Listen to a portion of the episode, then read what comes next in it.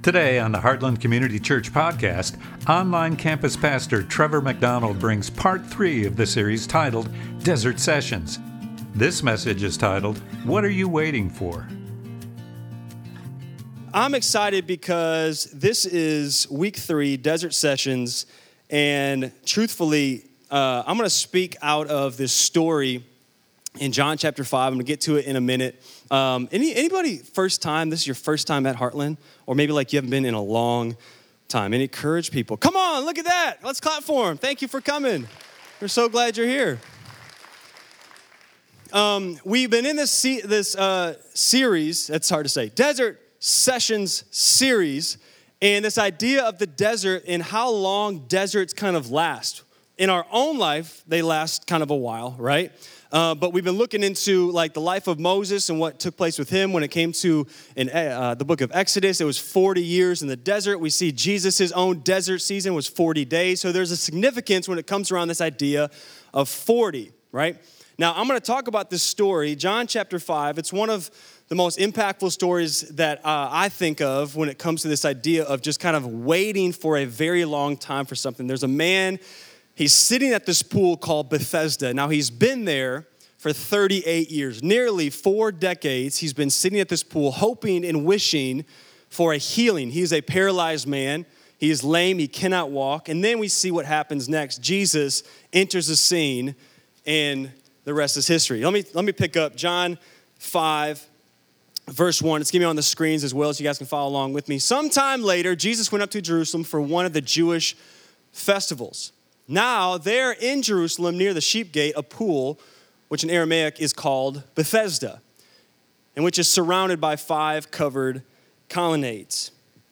Here, a great number of disabled people used to lie the blind, the lame, and the paralyzed. One who was there had been an invalid for how long?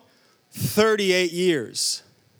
Now, when Jesus saw him lying there and learned that he had been in this condition for a long time, he asked him, do you want to get well? Now, quick pause. I used to look at this story and I used to think to myself, Jesus, that's a really silly question. Like, hey, you've been sick. I know about your illness. 38 years, that's a bummer. You want to get well? Like, I almost feel like Jesus, it's really kind of like, is this a sarcastic thing? Like, of course I want to get well. Like, do I, you think I want to lay out here all day, every day? Of course I want to be able to get well. But then at the same time, if I begin to kind of look in the story, I think to myself, perhaps Jesus is asking this question like, hey, no, for real. You've been sitting here for 38 years. Do you really want to get well? And I think in our own life, like Jesus kind of enters into our space and our world and he asks the same question. He's like, no, for real, I, I really want to know. Do you actually want to get well or, or are you okay with being in your sickness? Do you really want to walk into the purpose and destiny that God has for you? So Jesus is saying, Hey, do you want to get well? Let's continue. Sir, the invalid replied, I have no one to help me into the pool, and when the water is stirred, while I'm trying to get in, someone else goes down ahead of me. Then Jesus said to him, Get up! Exclamation point. Jesus is crazy right now. He just, he doesn't say, Come, thy child, and walk. He's like, get up. Like sometimes in our life, like we got to be okay with Jesus be like, yeah, yeah, yeah, that's great, that's great. Get up, walk, do something, right? So he says, get up, pick up your mat and walk. At once the man was cured. He picked up his mat and walked. The day on which this took place was a Sabbath. So look, after 38 years, sometimes we can't like compute this in our brain because it's like, oh yeah, I read that. That's a great story in the Bible. And then I flip the page to chapter six. No, guys, 38 years laying at a pool, hoping to get healed. And Jesus comes and says, Get up, take your mat, and walk. And instantly he was healed. Now, I have to give some context to the story for us to understand kind of where we're going with this week three Desert Sessions series. Um, this pool where Jesus visited was called the Pool of Bethesda. Now, the reason why this man is sitting there for 38 years, and the reason why he said, When the water is stirred, I have no one to put me in. The reason is because they actually believed, all those hundreds of lame and sick people believed that this Greek mythological god named Asclepius would actually come down, stir the water, and they believed the first one in the pool would be healed. This is what they've been believing, this is what they've been doing. And then, even fast forward even further, the pool Bethesda was actually excavated in 1964. Actually, they began to find where it was, and it was right next to an Asclepian temple, which is basically a temple for healing. See, Asclepius was the Greek mythological god of medicine and of healing. So this man has been sitting there by the pool, hoping to be healed by someone who actually couldn't fulfill the healing that he really needed. Following along. So Jesus comes into the scene and he says, Hey, all the stuff you've been hoping for, the things that you've been waiting on, I can fulfill those things. I'm the hope that you need. I'm the healing that you need. I'm the miracle that you've been waiting for 38 years. When it comes to our desert sessions in our lives, oftentimes I've found in my own life that I put my hope in so many other things. I'm waiting, in a sense, by the pool for something to bring healing or to bring hope until Jesus enters the scene. It's like, I'm the only one that can actually bring that healing and that hope. Amen? So, so here's, the, here's the title of my message. I'm a big title guy. You can write it down, write it on your leg, write it on your neighbor's arm, whatever you want to do. Um, what are you waiting for? What are you waiting for? Let me pray for us real quick. God, thank you for today. Thank you that we can gather in a space like this, that God, we can worship together and commune together and hang with each other, even though, God, it's, it's an interesting season of our lives. But, God, we just believe that even in this moment, even in, in this midst, God, your presence is here. God, we believe your freedom is here. And I pray that, God, we would be reminded today that there's hope in our desert seasons, that Jesus, you are the one that brings healing and brings the miracle. And God, you're the ones that, God, we, we want to begin to rely on with all of our life. We love you. In Jesus' name, amen. Amen. Hey, so a few years ago, uh, my wife and I, we had a, um, it was a 2000, I'm just gonna throw it out there. It was a 2003 Acura MDX. Now, it was a used Acura, it probably had like 90 something thousand miles and we drove it for a little over two years. And I remember where I was in like this office where I was working at the time, and we're talking. I don't know how these conversations come up, but let's just go with it. So we're talking about like the cars that our parents drove, and then we're talking about like how many cars we had growing up, like when we turned 16, what car was it, and all these different things. We're all talking about our cars. And then one of these girls who is like, you know, the smartest person on the planet, you, you won't know that because you'll never meet her, but just trust me that she really is. Her name is Fallon. And Fallon is like, well, my parents used to have an Acura. I was like, oh, I have an Acura. She's like, yeah, and I remember like gas for some odd reason was like really expensive. And I was like, why? It's like, well, because Acuras, they prefer and some even require premium gasoline. I don't know if you know this. If this is the only thing that helps you out today, I hope it's good. And I was like, well, hold on a second. Do all Acuras require premium gas? She's like, yeah, I think, I think they do. Now, because she's one of the smartest people, I just, you know, I'm saying, well, well if you said so, it must be true. But then I Google it, which is great because Google, if you've noticed, you can type anything you want in Google and something's gonna come up. You know what I'm saying? Any like, you, you Google everything. Like you just Google, if you if your toe hurts, you will Google, stub my toe, hurts still, three weeks later, do I need to get it removed?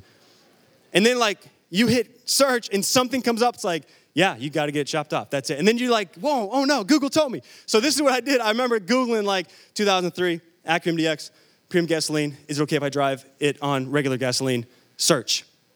And then all this stuff comes up and it basically says it is, it is very much preferred, especially if you have an older model to drive with premium gasoline.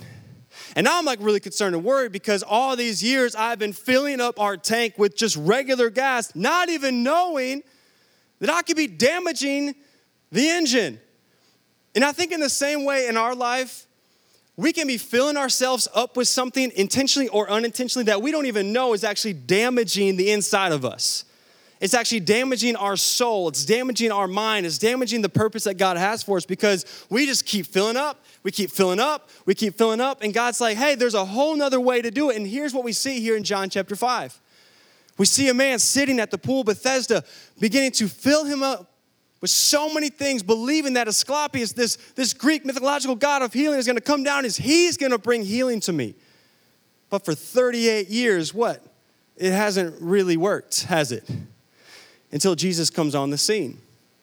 Now, for 38 years, this man, he believed, he had a picture of what his life should and could be if Asclepius comes down, if he begins to get in the pool first, if someone helps him in. He had an idea of it. And it makes me think of like, anybody do puzzles? Anybody love doing puzzles? Like you, you can raise your hand, you know what I'm saying? Like we can talk in church. Okay. So, so when you get a puzzle, whether it's like you know, 500 pieces or 15,000 pieces, which those people are crazy. Those people are nuts. I love you for, for, for actually being able to put together that many pieces. You have the cover on the box, right? That you need the cover because when you open it, it doesn't look like the cover. It's just a bunch of these tiny little pieces you dump, and then you got to flip them all. It's a lot of work just to flip all the pieces. And then you got to like do the border. Then you got to like match, the, you know, the, the colors and the rainbow or the kittens or whatever you guys like, or if it's puppies. I don't know what the, the puzzle is, whatever. But you lose the top of the box, it's over. Like now it's just, you're a genius if you don't have the top of the box, which you, you people are amazing. You guys can do Rubik's Cubes like in 30 seconds. You guys are awesome. But, but again, this man, it's almost as if like he had an image, he had a picture, and yet his life kind of looked like a, just a bunch of pieces. The, the other day, my wife and I and our two boys were putting together a puzzle. And, uh, well, rewind.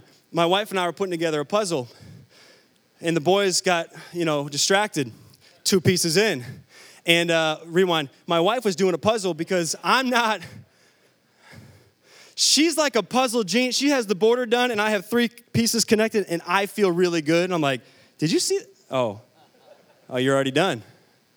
You're awesome. And uh, we're doing this like Pac Man arcade puzzles. It's really, really cool puzzle. We've done it before several times. The boys love it. Uh, and, and as we did it, at the end, Amy finished it and there's like seven pieces missing. And she's just looking at it, she's like, well, it's not complete. I don't know if you ever like done a puzzle or it's kind of like, well, this isn't good. One, piece, one missing piece feels like, what a waste of my time. I'm missing the eyeball of this thing. Yeah, like Legos. Talk to me, right? And I think in the same way, like with our life, it's like I had an idea of what my life was supposed to be like. I I put all the pieces together, and yet there's something missing. And there's something about us in our human nature that says it is incomplete. This is not the way it was supposed to be. And i am telling you today, in desert seasons in our lives, this is where it gets amplified even more. Because we're in the desert, we're hoping on God, we're wishing that He would do something in our lives, we're hoping that something takes place, and we're like, man, it just seems like it's incomplete. I have an idea of what I wanted. I have an idea of what I saw my life being. And yet, I still find myself sitting at the pool, hoping, wishing, wanting, and it doesn't seem like it's very complete. In desert seasons, it's all the harder, right? In desert seasons, we begin to, if you're like me, you begin to actually convince yourself of things that aren't even true. You, begin to have this self talk and you begin to tell yourself some lies about who you are and what this means. And maybe I miss God, or maybe I miss this thing, or maybe I have no hope at all. Maybe this is just the end of my life, anyways. Who cares? Maybe this is just the incomplete life I'm going to be living forever. These are things that we begin to convince ourselves in desert seasons. You could almost go even further that it matters who you surround yourself with in desert seasons. This is what's crazy about John chapter 5. Let me read this. Verse 3 it says this Here, a great number of disabled people used to lie the blind, the lame, and the paralyzed. The message, the message translation says there were hundreds of people at this pool waiting, hoping. And I thought to myself, this man's been sitting there and lying there for 38 years around other sick and lame and paralyzed people. Could, we actually make the argument that it really matters in our life who we surround ourselves with? Because again, remember, I've been sitting here at the pool for 38 years, and all I see are sick and lame and paralyzed people. So even in our own lives, we have to begin to reflect like, who do I allow into my life? Who do I allow to speak into my life? This is why it's so vital of what you begin to fill yourself up with. Is it helping or is it hurting? The Bible tells us in 1 Corinthians 15 33 that bad company corrupts good character. So we have to take kind of this inventory and be like, man, when I'm in my desert season, especially in the desert season, who is in my life? Who am I allowing to speak into my world? Who am I actually having conversation with when it comes to the things that I'm experiencing, the things that I'm feeling like I'm going through? Because it can be real easy to begin to talk about something and then it goes a whole nother direction because that individual doesn't have the thing that you need in that season because you begin to choosing wrong people to talk to and to listen to. So this man sitting at the pool Bethesda for 38 years around other sick and lame people, you can make the argument that it matters who is filling up your life, especially in desert seasons. Here's another thing that takes place in our desert season as we begin to actually identify with the thing, with the pain, with the divorce, with the sin, with the failure. I am those things. You begin to identify with, I am this sickness. I am this sin. I am this failure. And now you put it all on you. So, what is our response? This is what it says in Romans 12, 2. It's going to be on the screen. I love this verse. Do not conform to the pattern of this world, but be transformed by the renewing of your mind. Then, then you'll be able to test and approve what God's will is, his good, pleasing, and perfect will. You guys can keep that up for just a minute. I love this verse so much because it talks about how we talk to ourself. In desert seasons, we have a lot of self talk, don't we? We have a lot of thoughts that are constantly moving. There's this uh, uh, neuroscientist named Dr. Caroline Leaf who talks about the mind that your mind doesn't show, every three seconds you're having thoughts. That's overwhelming. And she talks about this thing in her brand new book. I love what she says. She says, We don't need to be held captive to our thoughts. Instead, we can capture our thoughts. So, this idea, I think about like a net, like if you're like someone's trying to catch you, like your thoughts try to catch you every day. Have you noticed that?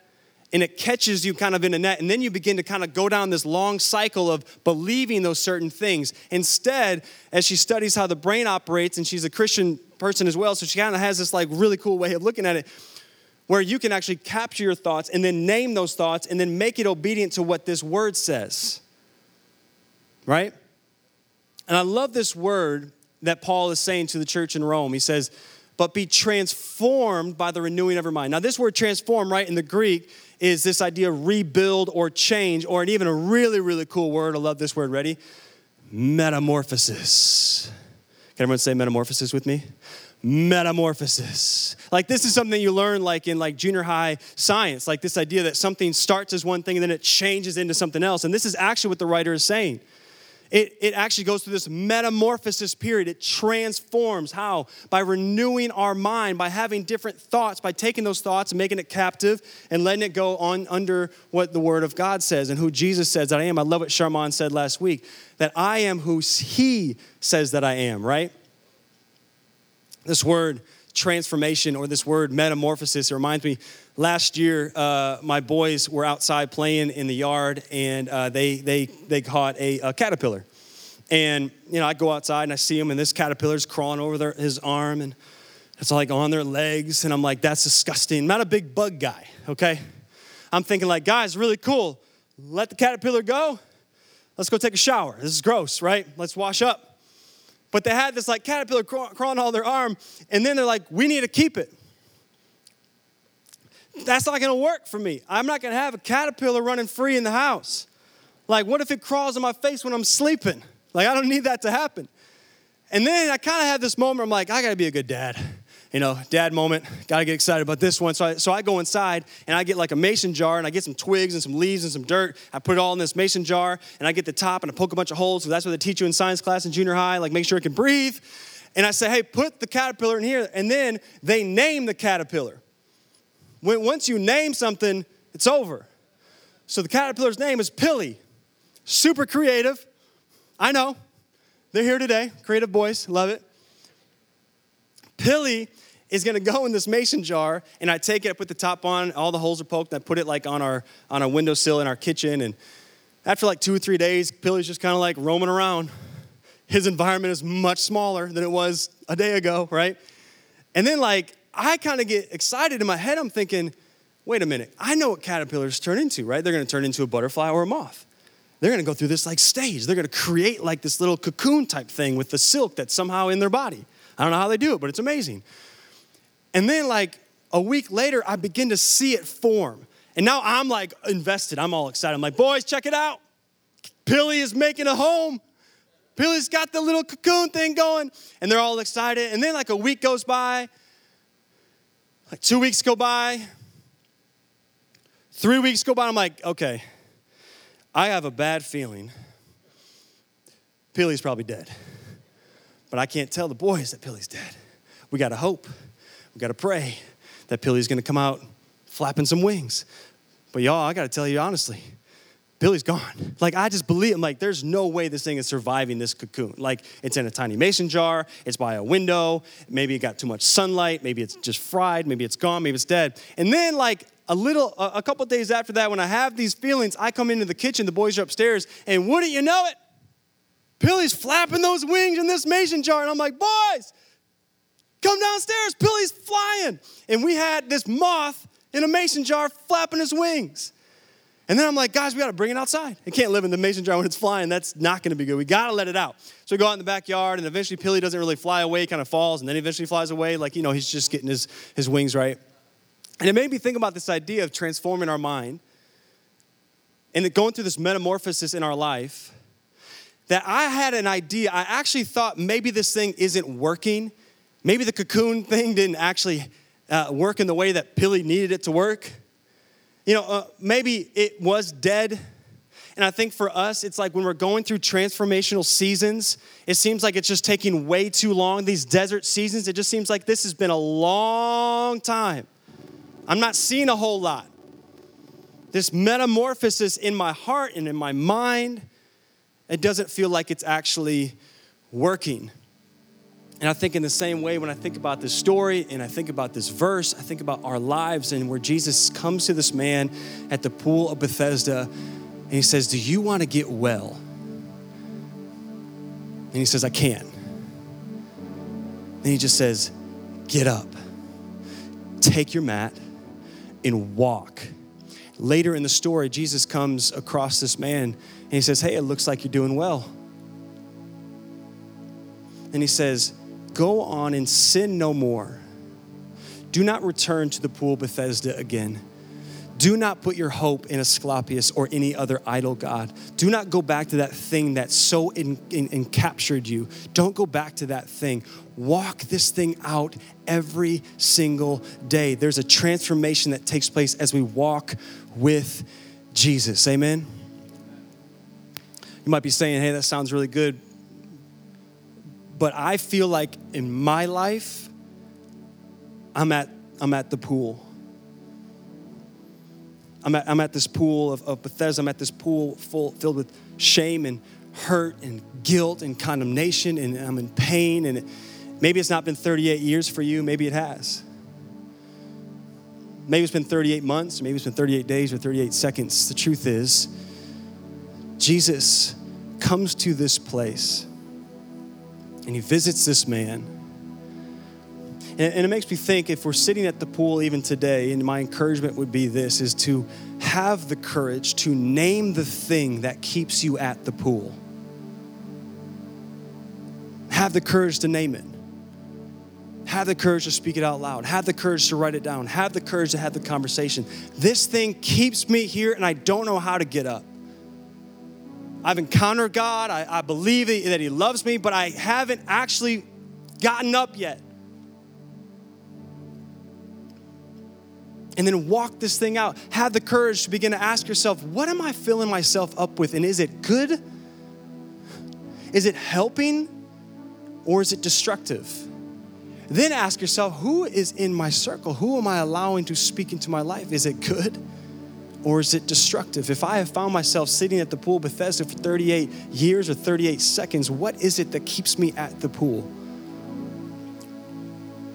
Now, the thing is about the pool Bethesda, this was an incredibly disgraceful place. In, that culture and in that time, we, we, we read it already in John chapter 5, right? There are hundreds of sick, paralyzed, lame, blind people just lying by this pool There's five colonnades that surround us, so they're trying to get the shade from the sun, but they've been lying there for years. This place is known as a disgraceful place. And yet, Jesus goes there. And yet, Jesus enters into the most disgraceful place known to Rome. And, and this is what I love in John chapter 5, verse 6. Look what it says. When Jesus saw the man lying there and learned that how long he's been in his condition, he says, Do you want to get well? He saw the man. Friend, I don't know who needs to hear this today, but I'm telling you, if you've been sitting at the pool waiting, Jesus sees you. He sees you. He sees you in the hopelessness. He sees you in your desert season. He sees you in your pain, in your hurt, and in your brokenness. And Jesus sees you. So, what if? What if we allow Jesus to enter in to the most disgraceful places in our soul? What if we actually allow Jesus to enter in, into our disgrace? What if we actually began to lay down our shame, our pain, our hurts, and said, Jesus, it's your way. It's way better than mine. This thing hasn't been working. I've been sitting, I've been waiting, I've been wanting, but for 38 years, it hasn't really worked for this guy, has it? Until Jesus comes and says, I'm the one that brings hope. I'm the one that brings healing in the desert seasons of your life. So, what if we allow Jesus to enter into the most disgraceful places of our heart? I believe God will begin to heal those places, heal those areas. Will it happen immediately? For this man, he could walk immediately, and yet he had to walk it out every single day.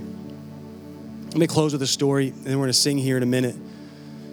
At the end of the book of John, the gospel according to John, we find um, all the disciples are gathered around this table and they're having the Last Supper, this famous Last, famous last Supper moment. And Jesus is teaching them and talking to them. And then Peter has this moment with Jesus. And eventually, Jesus basically just tells Peter, like, hey, you're going to deny me. You're going to deny me three times. You're going to deny me. And Peter's like, no, no, no, no, no, there's no way. There's no way. This is not happening. And he's like, well, you are. You're going to deny me, deny me three times. And then fast forward, Jesus is eventually taken into custody and he's about to be beaten and bruised and hung on a cross for our sins. Yet Peter finds himself fleeing the scene.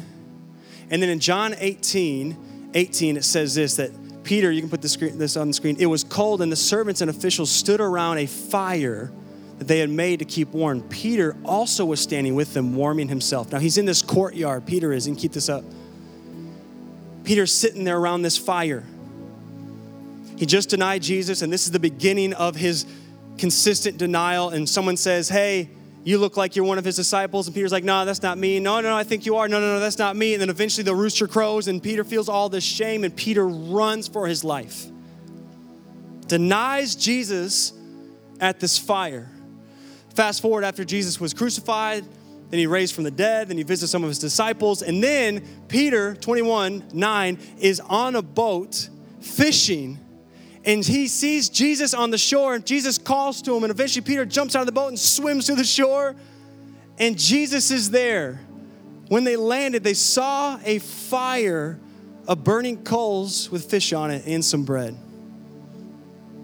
Friends, Peter denies Jesus at this fire, and then once they get to the shore, Jesus has a fire already made you can look deep into this story where there's a correlation, there's this beautiful contrast where Jesus is reminding Peter not of him denying, not of his guilt. Instead, he has a fire prepared and ready because he knows where Peter denied him, but now this is where he's going to restore him.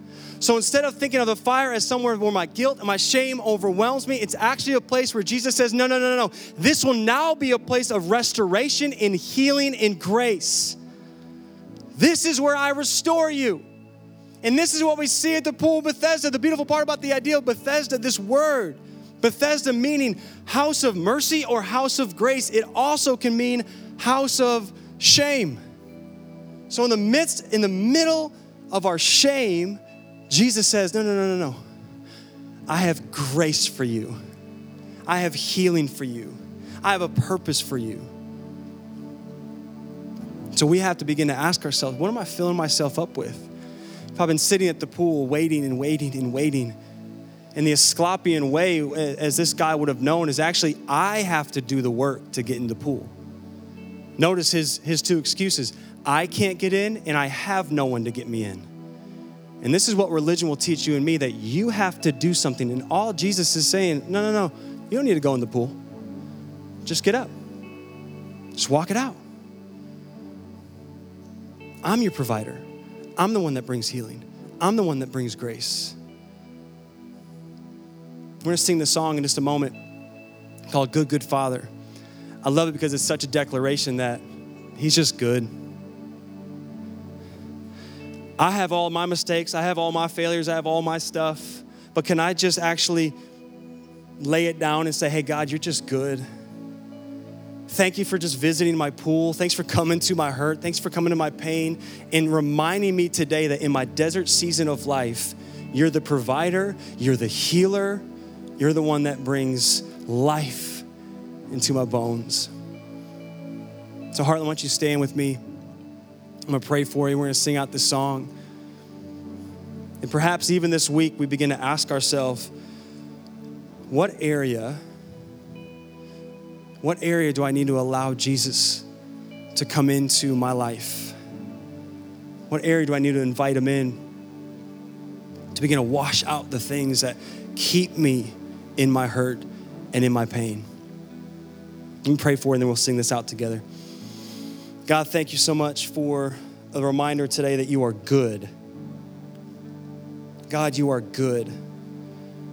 God, many times in our lives, and especially in our desert seasons of our lives, God, we don't really have it all together. We're, we're trying, we're trying to make sense of everything, and the truth is, we can't.